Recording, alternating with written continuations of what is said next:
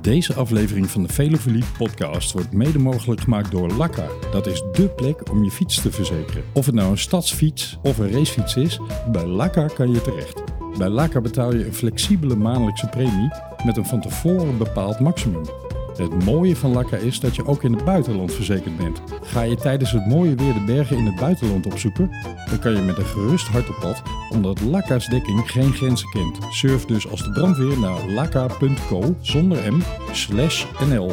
Dat is l-a-k-a.co slash nl en verzeker je fiets. Door naar de show. Ik ben José de Kouwer. Ik ben Peter Winnen en je luistert naar De Velofilie podcast.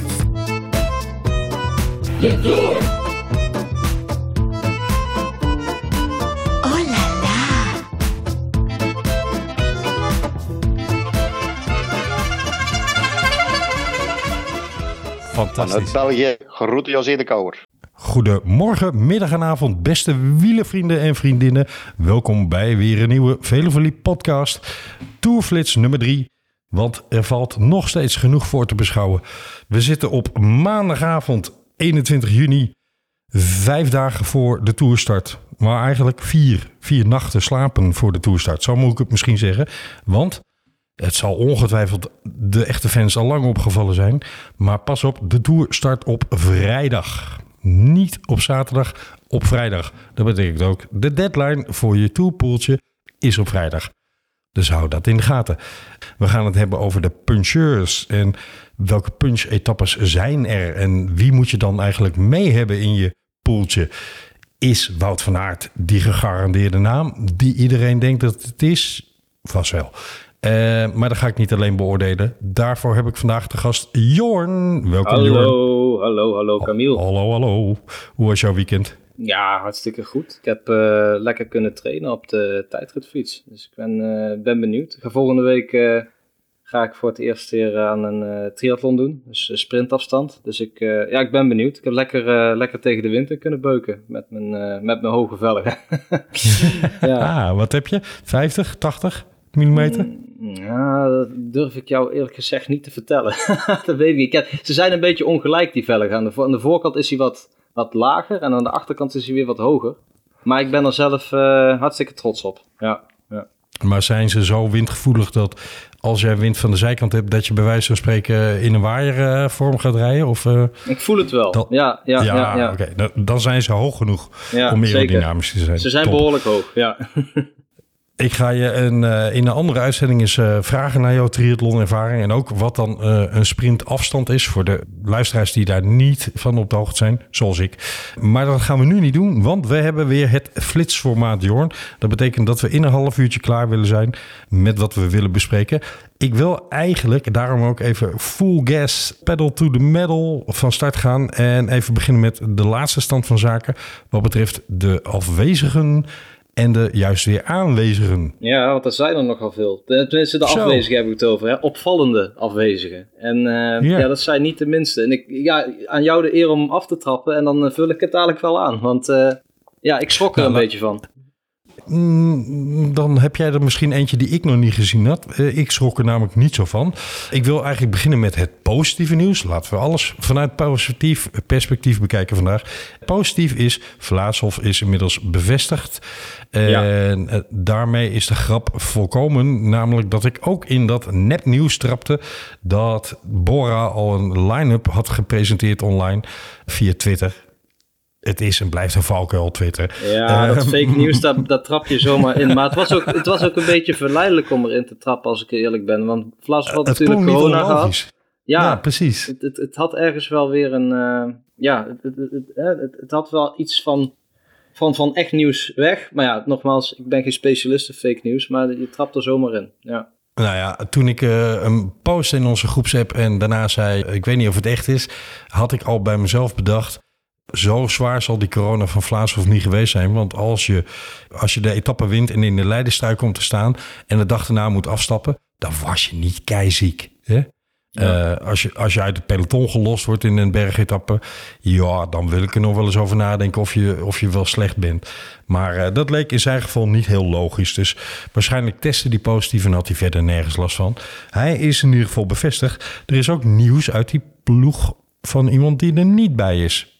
Ja, dat vond ik veel, eh, veel schokkender. Ja? dat is dat, eh, dat die had ik niet zien aankomen. Dat eh, onze eerste sprintbom, Sam Bennett, afwezig zal zijn deze Tour. En dat Ja. is misschien voor ons Nederlanders, en misschien mag ik dan ook even namens de Brabanders spreken, of de Brabantse luisteraars spreken, dat Danny van Poppel wel meegaat en ook wel zijn kansen gaat krijgen. En ze zijn in die ploeg ontzettend tevreden over hem. Nou, ik vind dat hij ook een ontzettend goed Terecht. jaar rijdt. Danny van Poppel, ja, voor de mensen die het niet weten, afkomstig van eh, de TBC Pijnenburg. Dat is de, ja, de, de talentenfabriek van eh, wielrenners uit Tilburg en omstreken. En daar heb ik nog veel in de jeugd zelf tegen mogen koersen. Eh, onder andere Sam Omer komt daar ook vandaan. En uiteraard de broer van Danny, Boy van Poppel. En ehm, ja, ik, ik vind dat altijd wel leuk van die renners uit de regio die het, eh, die het En goed pa, doen. hè, volgens Dus, mij, eh, of ja, niet? Ik, eh, ik, ik weet dat Wesley zich een keer eh, ja, wat negatiever over Danny heeft uitgelaten hier in de podcast. Sterker nog, ik was het toen helemaal met hem eens. Alleen ik, eh, ik ben toch wel erg fan van Danny van Poppel. En zeker sinds hij bij Bora rijdt, want hij rijdt echt de steen uit de straat. Hartstikke goed. Ja, ik wou zeggen, hij heeft het bij, eh, bij de voorloper van Wanti goed gedaan. En hij heeft het nu bij Bora prima naar zijn zin. En rijdt ook goede resultaten. Hij had ook een tijdje bij Jumbo dat ik dacht, Ja. daar komt hij niet uit jongens. Nee. We gaan snel door, Jorn, want Danny van Poppel wil. Wie niet? Nou, die vond ik dan wel weer vrij schokkend, moet ik eerlijk bekennen. Julien Alaphilippe, al zag ik eerlijk gezegd ook aankomen dat hij Ja. niet zou gaan. Ik ook. Maar ja. het is wel een groot gemis, laten we het zo benoemen. Ja, we hebben het eerder benoemd. Hij, eh, ik, ik zei de vorige keer al van, ja, de kans dat hij meegaat lijkt mij heel klein. Volgens mij sloten jullie daar toen ook bij aan. Ja. En ik, ja, het is echt ontzettend zonde. Het is gewoon ontzettend kloten voor die, voor die ploeg, voor Frankrijk natuurlijk als wielerland. Zo eentje die, ja, het is een symbool voor het wielrennen. Hè? Je hebt natuurlijk de klassieker Wout van Aert eh, tegen Mathieu van der Poel. Maar hij, ja, hij is ook zo'n zo'n zo'n klas, klassiek figuur in dat, in dat peloton. En zo iemand wil je gewoon echt in de Tour hebben. Het is de wereldkampioen notabene. Dus eh, ja, heel, heel jammer. Ja, zeker jammer. Eh, al is het inderdaad dat die wereldkampioen trui niet in het peloton rondrijdt. Maar eh, verklaarbaar in dit geval. Er staat ook iemand niet op de lijst voor de Tour. En die heeft ook een kampioenstrijd, namelijk die van Engeland. En die had daar een enigszins venijnig tweetje voor over. Namelijk dat hij via de socials moest horen dat hij niet naar de Tour ging. Ja. Mark Cavendish Ja, ja. De kerk. staat wel op de reservelijst. Ja, hij Dat staat wel op de reservelijst. Maar dat is eh, als er iets met Jacobsen mocht gebeuren, gok ik. Want ja, ja anders gaat hij denk ik eh, gewoon niet mee. En eh, weet je wat er bij Kev is? Kev is ook wel van achter de elleboog hoor. Ik ben een baanwielren eh, liefhebber en ik vind Kevin is altijd een tikkie smerig op de baan. Daar kan eh, Viviani bijvoorbeeld over Nou, mee niet praten. alleen op de baan hoor, eh, Camille. Nee, oké, maar zeker op de baan ook, laat ik het dan zo benoemen. En hoewel ik het vorig jaar natuurlijk fantastisch vond voor hem, dat hij na dat, dat raar soort afscheid wat zich leek aan te kondigen bij Bahrein, dat hij, dat hij terug in de Tour vier etappes won.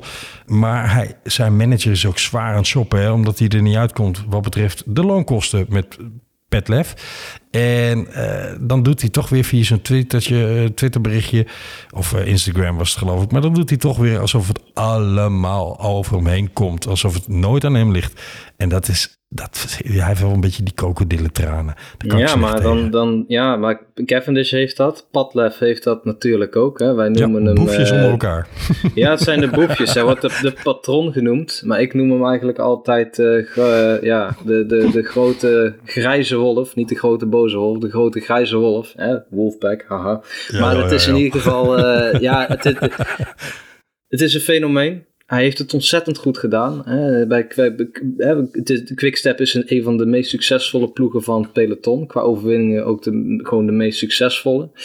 Maar het is inderdaad eh, de, de randzaken die, ehm, ja, love hem or hate. Ik, eh, ik vrees dat ik niet in het, eh, in het kamp vol met liefde zit als ik denk aan, aan Patrick Lefevre.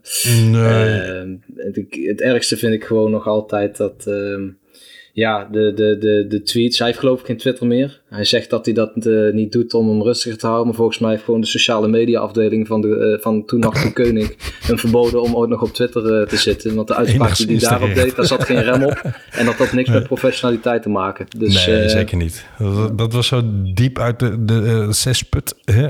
zespit, zoals ze het noemen. Ja. Um, ja, nee, dat ging nergens over. Maar daar gaan we het niet over hebben. We gaan door naar het hoofdonderwerp van vandaag, namelijk de punch-etappes en de puncheurs al daar. Laat ik jou eens een gewetensvraag stellen, Jorn. Want ik zat vandaag nog eens goed in het tourrouteboek te bladeren en te lezen en te kijken. En toen dacht ik bij mezelf: jongens, wij als fans verheugen ons allemaal gigantisch op deze tour. En terecht. Want wat een prachtig en machtig parcours ligt daar voor die, die, die renners klaar. Ja. En tegelijkertijd dacht ik ook, het is eigenlijk ook wel een beetje een open uitnodiging om toch weer eens in die potjes te graaien waar ze niet in mogen zitten hoor. Want wat een zware tour is dit. Ja, het is bij, dat, bijna niet klopt. te doen. Nee, Toch? ik sluit me daar helemaal bij aan. Het is echt, uh, nee, ik sluit me daar helemaal bij aan, Camille.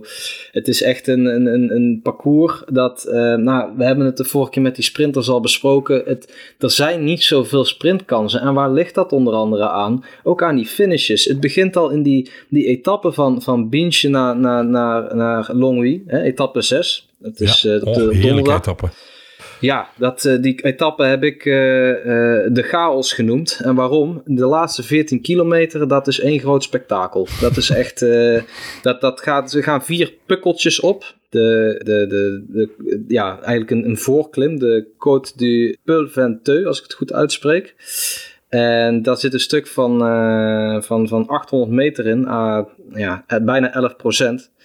Ja, en dat is gewoon echt, uh, de, daar kun je eigenlijk je, je, slag, uh, je slag al slaan. Daar kan er gewoon op worden aangevallen. En dan later is er nog een finish heuvel op. En uh, ook weer met stijgingspercentages van rond de 11%. En ik denk dat, ja, dat de, de zich daar echt hun vingers bij aflikken. En dat is gewoon echt te zwaar voor de meeste zwaardere mannen, zeg maar. Ja, ja, ja zeker eens. Ik vind hem grappig. heel even tussendoor fiets ik deze. Ik vind hem grappig dat ik in verschillende media en bij verschillende wielerpodcasten gehoord heb. Wat wij eigenlijk ook al een, een tijd aan het roepen zijn. Jumbo moet het hebben van een gedifferentieerde tactiek. Hè? Anders dan ze eerder ja. geprobeerd hebben. Ja, en iedereen roept die eerste week, die vraagt om chaos. Ja.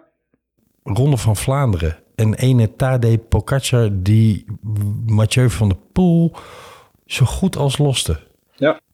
Ik vind zo'n etappe hè, als deze, daar zie ik Pogacar zelf ook wel een poging doen hoor.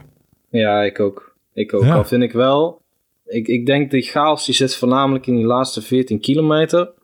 Ja, ik denk zelf dat, uh, dat daar jongens als Van der Poel en zo wel goed kunnen aanhaken. Omdat het allemaal relatief korte inspanningen zijn. Van uh, ja, eigenlijk enkele minuten, om het dan maar zo te zeggen.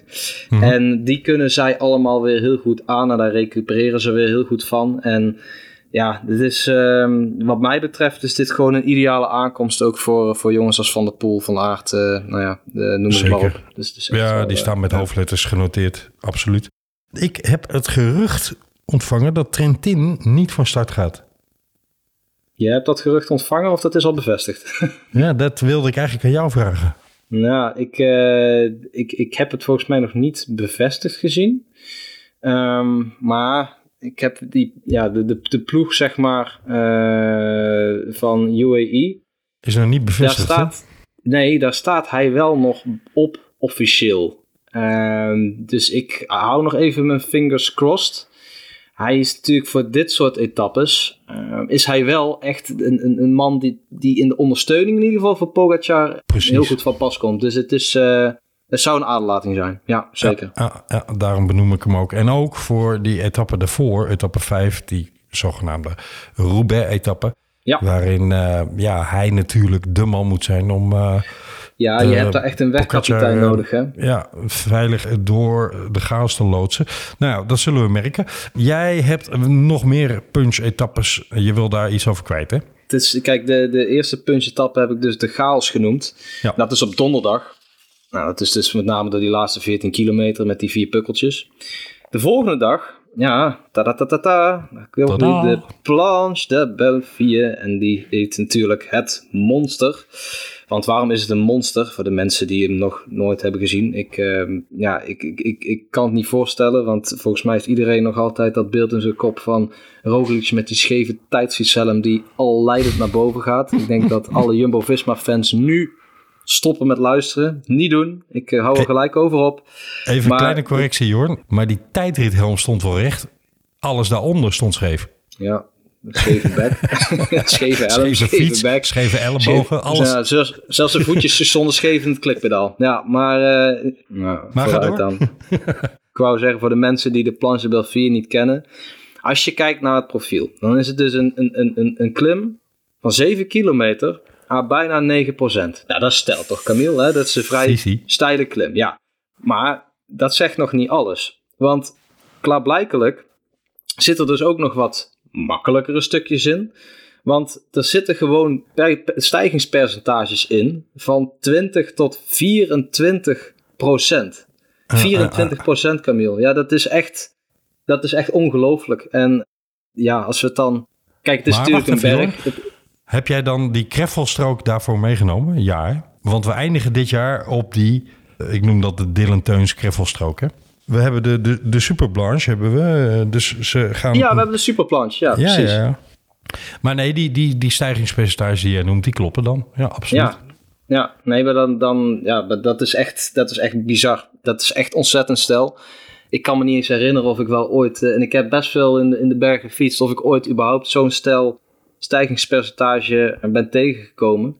Maar ja, daar gaan dus mensen echt stilstaan. En het is, wat mij betreft, iets meer voor de klimmers dan voor de wat zwaardere jongens. Kijk, punchers, we hebben het er nu de hele tijd over, dat is een vrij brede categorie. Daar gaan dadelijk namen voorbij komen eigenlijk in de verschillende gewichtsklassen, om het dan maar zo te zeggen. En hoe langer zo'n klim is, vanzelfsprekender, hoe meer de lichtere renners in het voordeel zijn. Eh, een voorbeeld daarbij is bijvoorbeeld dat Van der Poel laatst in de Giro eh, in die bergetappe dacht de zege binnen te hebben. Alleen die klim die bleek toch te lang te zijn. Simpelweg omdat hij daar ook te zwaar voor is. En Gijs Leemreizen, een lichtere jongen, daar voorbij kwam. Nou, zo werkt het eigenlijk met punchen ook. De Planche Belleville is een lange klim. Dus voor de echte punchers, in de zin van de zwaardere punches, daar verwacht ik, eh, ja, dat ligt er een beetje aan hoe hard het peloton rijdt, maar die, die verwacht ik daar niet. Maar de jongens uh, à la nou, Pogacar dus, nou, Dylan Teuns heeft wel een keer gewonnen, Vlasov. Ja, dat zijn echt jongens die dat, uh, die dat, aan, uh, die dat aan moeten kunnen. Ik denk dat voor Vlasov echt een, uh, echt een ontzettend mooie, mooie aankomst is. Die, die schrijf ik daar echt voor op. Ja, ja. Eens. Volgende punch-etappe. Volgende punch-etappe. Nou, dit, deze heette dus het Monster. Nou, voor verwijs het naar de Planche Belleville. De volgende etappe die heb ik uh, de interval genoemd. De interval, dat is de etappe van, uh, naar, uh, naar Lausanne. Ja, er zit een slotklim in van bijna 5 kilometer, maar die is een stuk minder stijl dan, dan de Planche Belleville. Ja. En hij is enigszins misleidend, want er zit een klein afdalingje in. En daarna wordt hij weer even heel stijl, namelijk zo'n 12% maximaal. En de laatste twee kilometer daarvan, van die, die slotklim, die is weer heel makkelijk. Dus het is, ik zeg al, hè, het is een interval. Je moet, het is klimmen, afdaling, weer heel stijl. En vervolgens is hij weer relatief makkelijk. Dus het gaat erom dat je dat steile stuk overleeft. En ik denk dat daar, nou ja, inderdaad, de, de Van der Poels, de Van Aerts, eigenlijk dat dat wel ideaal is voor hun om daar uh, flink aan te zetten. Ik zie daar ook wel de Mollema's en Chicones van deze wereld. Uh, ja, de aanvallers gaan... bedoel jij? Ja, ja, ja, absoluut. Ja, ja dat ja. kan ook. Dat kan ook. Ja, ik zit echt puur te kijken naar zo'n uh, scenario waarin zo'n peloton zo'n berg opknalt. Maar het, is ja, natuurlijk, ja. uh, het is natuurlijk geen vanzelfsprekende zaak dat daar, ja, dat daar van tevoren al wordt aangevallen. Dus het, ja, mijn favorieten zijn daar toch echt gewoon ja, het klassieke duo. Vanuit. Ja, ja, ja. Ja, ja, Al zou ik het leuk vinden als bijvoorbeeld een Kostnefra of zo. Hè, die naam die wil ik toch even noemen. Daar ook eens een keertje naar voren komt. Dus dat, dat is echt een, ja, een interval. Zoals ik het zei. Als jij bedenkt, Jorn, dat Mathieu groeide in de Giro en eigenlijk een tweede week dipje had, maar de derde week duidelijk weer aan het verbeteren was. Hè? Zie mm. die etappe die je net beschreef van, waarin hij dacht Gijs Leemreizen te lossen bergop. Maar dat doe je niet als je, als je aftakelt. Hè? En per week Nee, maar ik vond hem gewoon in orde hoor. Dat was niet dat het niks met zijn vormpeil Maar te maken. Als jij denkt aan, aan Team Mathieu die met, met, zoals we dat noemen, eh, overschot uit de Giro komt. Hè, want die heeft genoeg tijd gehad inmiddels om te herstellen. Supercompensatie wordt het ook wel genoemd. En Wout van Aert die bij het BK ontbrak. Omdat hij eh, tegen zijn eh, stuur gestoten had met zijn knie. Maar in principe natuurlijk in vliegende vorm al, eh, al, het hele voorjaar is. Wie zou dan op dit moment jouw voorkeur hebben op zo'n punch aankomst? Ja, dat ligt er. Kijk, dat is een beetje afhankelijk van de aankomst zelf. Kijk, op het moment dat het echt naar boven toe knallen is, ja, dan zeg ik van de pool. Maar op het moment dat het puur op een soort massasprint aankomt, dan eh, Ja. denk ik dat, eh, dat Van Aert in het voordeel is. Ja, ik denk dat Van Aert, kijk, een massasprint dat gaat over, eh, ja, zeker als die massasprint wat, wat, wat langer op gang komt, dus dat je wat een langere sprint krijgt, ja, dan heeft Van Aert meer inhoud. Maar Van der Poel heeft de betere aanzet. Dus dat is maar zo'n zo'n punch aankomst bergop. Is dan, eh, denk ik dat Van der Poel ja, licht in het voordeel is. De reden waarom ik je de vraag stelde is ook omdat hij eigenlijk een onmogelijk antwoord heeft. Want Ja. eigenlijk is natuurlijk de achterliggende vraag: moet je van de pool of van aard kiezen? Maar dat is niet een of-of, dat is een en-en. Nee. Daar, daar heb ik een hekel aan. Ja, nou ja, los van, nee, eh, los van die discussie, die gaan we het nu, nu niet doen. Maar het gaat Nee, over deze tourselectie. Wout van Aert wordt door sommige mensen zo'n beetje in 26 van de 21 etappes als winnaar opgeschreven. Eh, en Mathieu, ja. van der Poel, idem. Eh, oftewel, het is eigenlijk geen keuze. Je, je- ja, eh, Nee. Laat je een van de twee Nee, thuis, dan, dan moet je hopen dat er hele gekke dingen gebeuren met COVID enzovoorts om dat te compenseren. Ja, maar Camille, kijk, het is die, die vraag van of, of, of wie laat je dan thuis. Dat is inderdaad, eh, ja, ik, ik, ben een wat mindere Scorito-denker dan, eh, dan jij en Wesley misschien zijn. Je bent minder verziekt, hoor ik al. Nee, ik, ik, ik ga sowieso de discussie van de pool van Aert niet aan. Ja, ik vind het gewoon zo mooi om die twee koninklijk tegen elkaar te zien sprinten. Dat ik, ik, ik wil daar helemaal niet aan denken, joh. Ik wil helemaal niet aan denken dat. dat je wil, daar wil je toch niet aan denken dat een, wat jij net zegt, dat een van die twee COVID krijgt. Nee, nee, nee. nou, nee. en, dan zit je, zit je daar met Van Aert zonder Van der Poel. Of Van der Poel zonder Van Aert. Nou, Zie je dat al voor je? Dan blijft er nog steeds genoeg spektakel over Ja, daar in ieder geval. dat Maar weet- dat- dat wil je niet, nee. Ja, dat weet ik wel, Camille. Dat Ja, ik. oké, ik, ik snap ook wel wat jij bedoelt. En absoluut. Maar dat geldt natuurlijk voor ja, de algemeen klassementsmannen, idem en zo. Je hoopt dat niemand uitvalt met COVID. hey, wat ik jou wil vragen, Jorn. Want we doen nu wel een beetje alsof het maar een, een duel tussen twee man wordt. Hè, als het over punchen en ja, die, die, die, die korte heftige aankomsten met stijgingsmeters gaat. Maar er zijn er wel degelijk meer. Je noemde Cosnefroid al.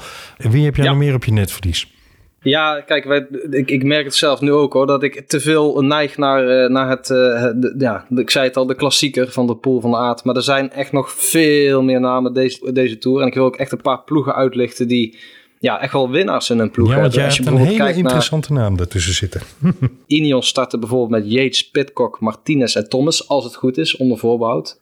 Ja, die kunnen eigenlijk allemaal wel zo'n eh, zo'n punch aankomst aan. Nou, Pitcock ben ik heel erg benieuwd naar. Ik weet niet hoe jij daarover denkt, maar ik denk dat Pitcock ook, eh, ook mee gaat doen voor de overwinningen dit jaar. Oeh, ik, ik, ik waag me even niet meer een Pitcock. Want eh, waar had ik hem nou dat hij echt geen stuiver opgeleverd heeft? Ik vind Pitcock ook een beetje een soort eh Magnus Kort. Ja, ik neem wel? hem op en hij doet niks. Nee, ga ik me niet aan wagen. Maar ga door. Nou, de, Pitcock, ik, ik, ik noem hem gewoon omdat ik vind dat Pitcock, dat is echt toch ook wel zo'n klasbak waarvan je denkt, Zou ja. zou dat moeten precies. kunnen. Ja, precies. Ik hoorde dat Hirschi niet reed. Nou, dat vind ik dan weer een aderlating, want dat had, die had ik wel opgeschreven. Bahrein daarentegen, ja, die hebben echt een droomduo wat betreft deze toch wel vijftal etappes die ertoe doen qua, qua punchers. Dat zijn namelijk Moritz en Teuns. Nou, Teuns heeft zich al helemaal bewezen. Zowel op het wereldkampioenschap punchen op de eh, eh, muur van Hoei. En Mo- Moritz heeft zich natuurlijk ook al bewezen dit jaar. Die hebben beide een klassieker gewonnen. Ja, en dat kan niet anders dan dat die ook... eh, toch? Die, die gaan toch ook knallen, Camille? Kom op. Teuns was vorig jaar in de Tour goed, maar hij heeft echt nog stappen gezet. Dus ja, Ja, en hij is... neem je die niet op, dan weet ik niet wat je aan Nee, en hij is ook volgens mij aan het einde van het jaar, eh, ja, hoe zeg je dan, het wielrennen, transfervrij hè. Je kunnen hem, eh, ze kunnen hem oppikken. Misschien dat hij al opgepikt is inmiddels. Maar dat, ehm, Ik, ik, ik zeg Jumbo-Visma. ja, ik zit daar ook al aan te denken. Want die hebben nou ook weer niet zo'n hele brede ploeg voor die Waalse klassiekers. Dus ik, Hey, we, we hebben het als eerste jij had er gezegd. nog een hele leuke van Lotto Soudal met een hele leuke uitleg bij. Ja, voor Of wilde je die voor jezelf? Nou, beste luisteraars, eh, Camille eh, en, eh, en Wesley en ook Jeroen, die doen natuurlijk aan Scorito. En ik vind het af en toe leuk om een beetje, kijk, dan zitten ze weer van, goh, ik heb die eruit gehaald, ik heb die erin gezet. En Jeroen die dacht dat het een heel goed idee was om Andreas Kroon eruit te halen. Dus even bedenken, hij haalde Andreas Kroon eruit. Waarop ik zei, nou die Andreas Kroon, die zou wel eens op dit soort aankomsten, nou winnen vind ik een groot woord, maar hij, die gaat toch top 10 rijden? Camille? Ik, Zeker. ik denk dat die André... Dat kost niks. Nee, ja, dat, dat, ja, dat weet ik dan niet. Maar de, ik, ik denk dat Kroon, die, die zie ik wel een aantal... Zeker ook qua aanvallerslust, weet je wel. We hebben het er net, we hebben het er nu wel de hele tijd over, over het feit dat die, die puntjes, die gaan het al uitmaken in die etappes. In zo'n aanval, zo'n groepje, kijk, dan kan Kroon, die kan daar winnen. En Wellens bijvoorbeeld ook, hè. Die, die, dat is ook zo'n duootje in die ploeg. Die, eh, ja, die zullen ook wel deze etappes eh, omcirkelen. Maar ik vind, ja, zo'n zo'n kroon, als je dan een ploeg hebt die veel punten moet pakken voor zo'n World Tour, hè, want degradatiezones en dergelijke, dan, ehm, ja, dan schrijf ik, ik zou die dan in zo'n Scorito-poeltje meenemen, Camille. Maar ja, Ja, dat laatste vind ik inderdaad een, een behoorlijk eh, overtuigend argument. Die mannen moeten. Hè? Dat is geen kwestie van willen, maar een kwestie van moeten. Ze hebben geen keus dan die aanval te zoeken, want ze moeten punten Ja. pakken. De kans dat ontsnappingen tot overwinningen gaan leiden in deze Tour is buitengewoon groot ten opzichte van die verhouding die het normaal in de Tour heeft. Oftewel, als er nou een Tour is waarin ontsnappers een kans maken, Taco van de Hoorn dan zou ik dat in deze tour toch wel eens overwegen. Want er zijn veel mensen die natuurlijk een soort vaste verhouding hebben van eh, je moet zoveel klassementsmannen, zoveel sprinters, zoveel klimmers en eh, nou, aanvallers doen we niet aan, want eh, ja, dat weet je nooit wanneer je die moet opstellen. Terecht. En in deze tour, logisch straf zich dat, want ik denk dat er best wel eens wat etappes gewonnen gaan worden vanuit een, een kopgroep. Dus ja, overweeg dat nog eens goed, zou ik zeggen. Ja. Als je een poeltje speelt. Heb jij nog een andere naam? Jazeker, ik heb, er een, ja, ik heb er eigenlijk een hele hoop, maar eentje die ik dan... Nou, maar we zitten nou in die degradatiezone hè, van die World Tour. Ik eh, vind dat die trouwens moeilijk bij te houden is, maar Lotto Soudal schijnt dus onderaan te bungelen. En een andere ploeg die daar onderaan bungelt, die echt een ontzettend slechte Giro heeft gereden, dat is eh, Israel eh, Premier Tech. Een eh, Israëlische Canadese ploeg met dus een Canadees die dit ook heel leuk vindt, namelijk Michael Woods. Woods. Ja, outsider. Ja. Ik weet niet of veel mensen hem dus in, in de Scorito pooltjes opnemen. Maar wederom, dit is ook een tour voor Michael Woods. Ikke. Als hij op zijn fiets blijft zitten, kan hij veel punten voor je opleveren. Maar dat is de gok die je altijd neemt met hem. Ja, jij zegt net dus eh, Woods die moet op zijn fiets blijven zitten. Ik kan me nog herinneren, moet je misschien even helpen welke koers het ook alweer was, dat Jacob Vogelsang wel heel goed is om, is om op zijn fiets te blijven zitten. Die ging toen in die bocht bijna onderuit. Welke koers was het ook alweer? Dat was toch geluik naar geluik, of niet? Ja, dat was Luik Bastenaken Luik eh, volgens mij. Maar in ieder geval, Met die, eh, met die sweeper. Ja, die sweeper in die bocht. Nou, die, hij, hij is een oud mountainbiker. Hij kan echt goed op zijn fiets blijven zitten in ieder geval. Dus dat is bij hem misschien een minder groot Ja. probleem. Maar hij, eh, ja, hij, kan dat, hij, moet dat ook, eh, hij moet dat ook aankunnen. Hij heeft geloof ik wel veel last gehad van, eh, van corona ook. Maar dat, ik verwacht hem, als ze dan punten moeten pakken, ook. En ze hebben ook nog Daryl Impey rond, rondrijden. Ook zo'n jongen die top 10 Ja. kan rijden. Dus dan heb je ook weer een leuk drietal. Dus voor Israël denk ik dat die ook binnen moeten zijn. Voor, En ze ja, hebben een hele goede weg, wegkapitein. ja, dat ook. Oh, nou, sorry. Een hele dure vooral. Eh, Is, is dat zo? snel. ja, ja, ja. Ja. 5 miljoen voor een wegkapitein. Henk Lubberding zou zijn vingers erbij aflikken. Ehm, we gaan snel door. Ja. Wil jij, want we moeten het een beetje gaan afsluiten eh, voor wat betreft deze flits. Wil jij nog één naam noemen waarvan je zegt, nou jongens, als je dan toch een poeltje speelt en je kijkt naar die punch-etappes, dan ben je wel heel stom als je die niet overweegt. Nou, dan zeg ik eh Godu van, eh van Frances. Ja? Ja? ja, die heeft Wout van Aert onlangs geklopt in een sprint. Die jongen die is ook gewoon nog rap aan de meet. Die, die, doet, die doet gewoon mee. Ik, eh, ik schrijf hem op hoor. Godu. Sowieso omdat hij ook in andere etappes goed mee gaat doen. Hè? En gewoon die, de bergetappes en in die punch-etappes. Dus dat, ja, die, die pakt ook gewoon heel veel punten. Ik, ik, zou, hem, ik zou hem altijd opschrijven. Ik weet niet, uh, ja. En, maar daar, hebben we, Ja, daar heb ik niemand ja. genoemd, dat besef ik me nou, van Quickstep. Noem eens. Je hebt nog 20 seconden. Honoré. die zeg ik ook nog. Oké, top. Ik wilde eigenlijk zeggen, maar dat is helemaal niet meer relevant, denk ik. Codu was ooit bedoeld natuurlijk voor het klassement, maar dat zie ik hem niet meer worden. Ehm, dus dit zal inderdaad voor etappe-overwinningen zijn. Jorn, het wordt hoe dan ook een essentieel en belangrijk onderdeel van deze Tour. Zowel voor de klassementsmannen als voor ja, dat fantastische duel wat zich gaat ontplooien tussen, naar wij hopen, Wout van Aert en Mathieu van der Poel. En daaromheen een clubje mannen die ja, daar, daar eh, zeker in vorm voor lijken te zijn en eh, zeker ook wel kans kunnen maken. We hebben natuurlijk in het verleden vaak gezien dat Van der Poel en Van Aert tegen elkaar reden. We hebben gelukkig in het meer recente verleden gezien dat ze ook met elkaar konden werken. En ik ben razend benieuwd hoe dit spel zich gaat ontwikkelen. Voor nu, dankjewel. Zeker. En eh, wij melden ons, beste luisteraars, weer met de volgende opname. En dat zal gaan, laten we zeggen, de vrijwel onmogelijk te voorspellen. En daarom ook zo leuk om te bespreken. Bolle trui, die gaan we even doornemen. En we gaan het nog hebben over de tijdritten. Want we hebben weer een tijdrit van 40 kilometer in de Tour zitten. En daar wil ik het ook nog even met jou over hebben. Dat doen we in de volgende aflevering, Jorn. Voor nu, dankjewel. Dankjewel. Luisteraars, bedankt voor het luisteren. Veel plezier. Ik hoop dat jullie nog een beetje goed slapen. En eh, Yes. mocht je nou geen genoeg van ons krijgen, wat ik natuurlijk volkomen snap, dan komen we van de week ook nog met een mooiste grote ronde ooit aflevering van Jeroen. En ik zal een eh, geheimpje verklappen. Die gaat over de Tour van 2014. En wat zat er in die Tour? Jazeker, een Roubaix-etappe.